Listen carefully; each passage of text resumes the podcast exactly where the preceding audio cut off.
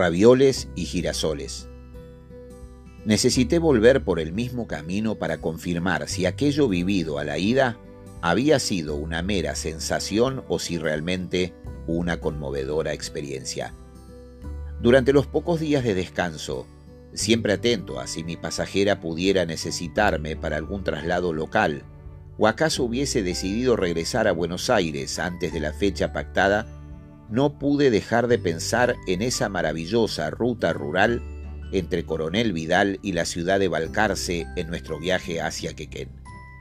Concentrado en el camino, pero aprovechando mi incesante mirada a los espejos laterales, disimuladamente espiaba el inmenso escenario que nos regalaba la naturaleza y el hombre de campo. Ambos parecían meternos en un libro fantástico. Desde aquel primer día de la cuarentena en Argentina, recorrí infinidad de autopistas, rutas y caminos de ripio por distintas provincias del país, pero por alguna razón que desconozco, ese tramo de la Ruta 55 me provocó un indescriptible sentimiento nacionalista. Tal el pronóstico del viernes anterior. El domingo amaneció lloviendo, o mejor dicho, con una tormenta de esas que seducen a quedarse en la cama hasta tarde, bien tapado, y mirando las gotas que corren por el vidrio en distintas direcciones por el viento arremolinado. Aunque hubiese amanecido con un sol radiante, habíamos aceptado de buena gana, aunque a decir verdad, con cierta inquietud o temor, una impensada invitación a almorzar. Nuestro diálogo por Messenger se había limitado a excusarme, insistir en que no hacía falta y, por parte de ella, a preguntarme cuál de los platos sugeridos preferíamos.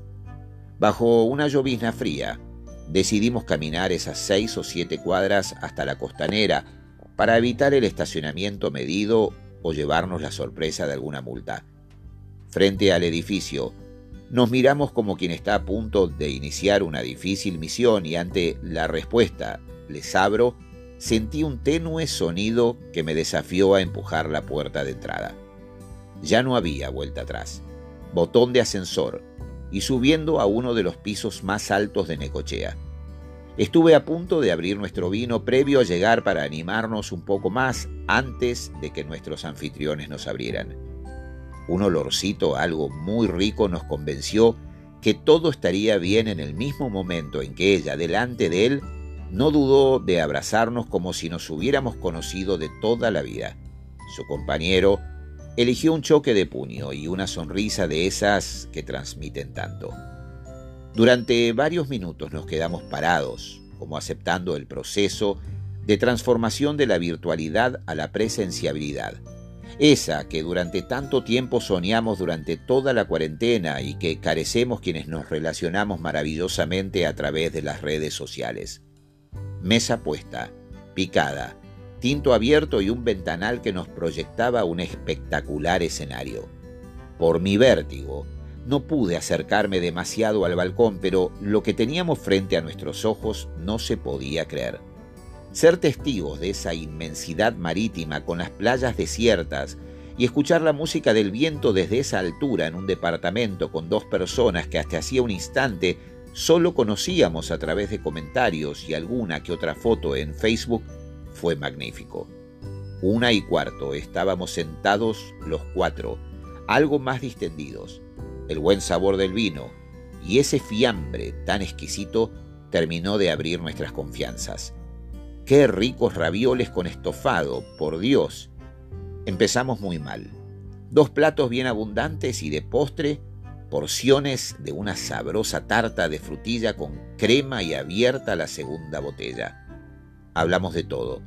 Y como a propósito frente a mí, un reloj de pared que pasada las primeras tres horas me preguntaba si no sería hora de irnos. ¿Qué tienen que hacer?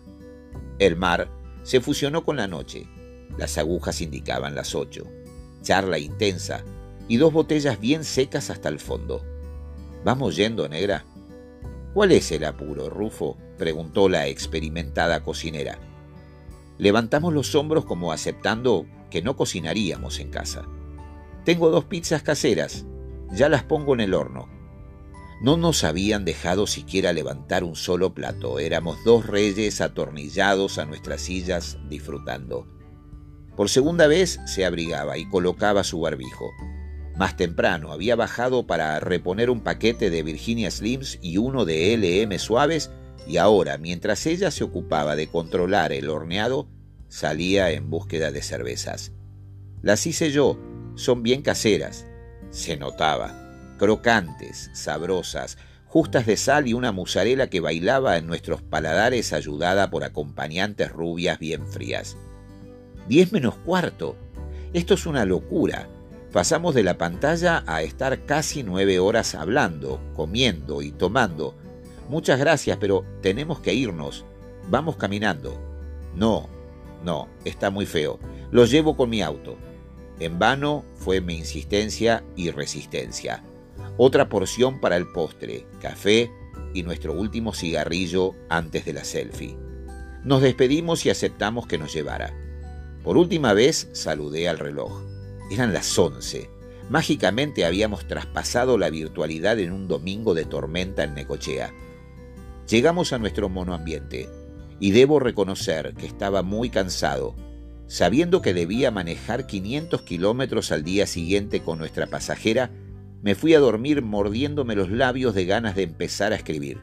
Habíamos quedado en que la buscaríamos entre las nueve y media y diez en Quequén. Dejamos la llave en la inmobiliaria y encontramos una panadería para comprar unos sándwiches de queso sin mayonesa para ella y unos de miga con jamón para nosotros. Esta vez, el buscador me llevaba al antiguo hotel por otro camino como si le hubiera pedido que me mostrara la vida de esa ciudad puerto. Faltaban unos minutos y recorrimos la calle costera. El mar estaba muy enojado. Estacionamos entre dos médanos y ahí estaba inmenso frente a nosotros. Todo estaba listo. Cuando la vi salir desde la antigua recepción se la notaba muy contenta. Hola, María Eugenia. Hola, Rufo. Qué lindo verlos otra vez. Mientras se despedía de su amiga inglesa, acomodé su equipaje y revisé que todo estuviera bien. Al llegar a las 55, como en éxtasis, los tres en silencio contemplábamos las sierras, los girasoles mirando hacia abajo, cosechadoras y casillas de contratistas, tractores, camionetas, peones de a caballo, silos y antiguos galpones con sus techos oxidados. Hasta el intenso aroma a tierra húmeda nos metía cada vez más dentro de ese campo argentino. Sacrificio, esfuerzo, trabajo.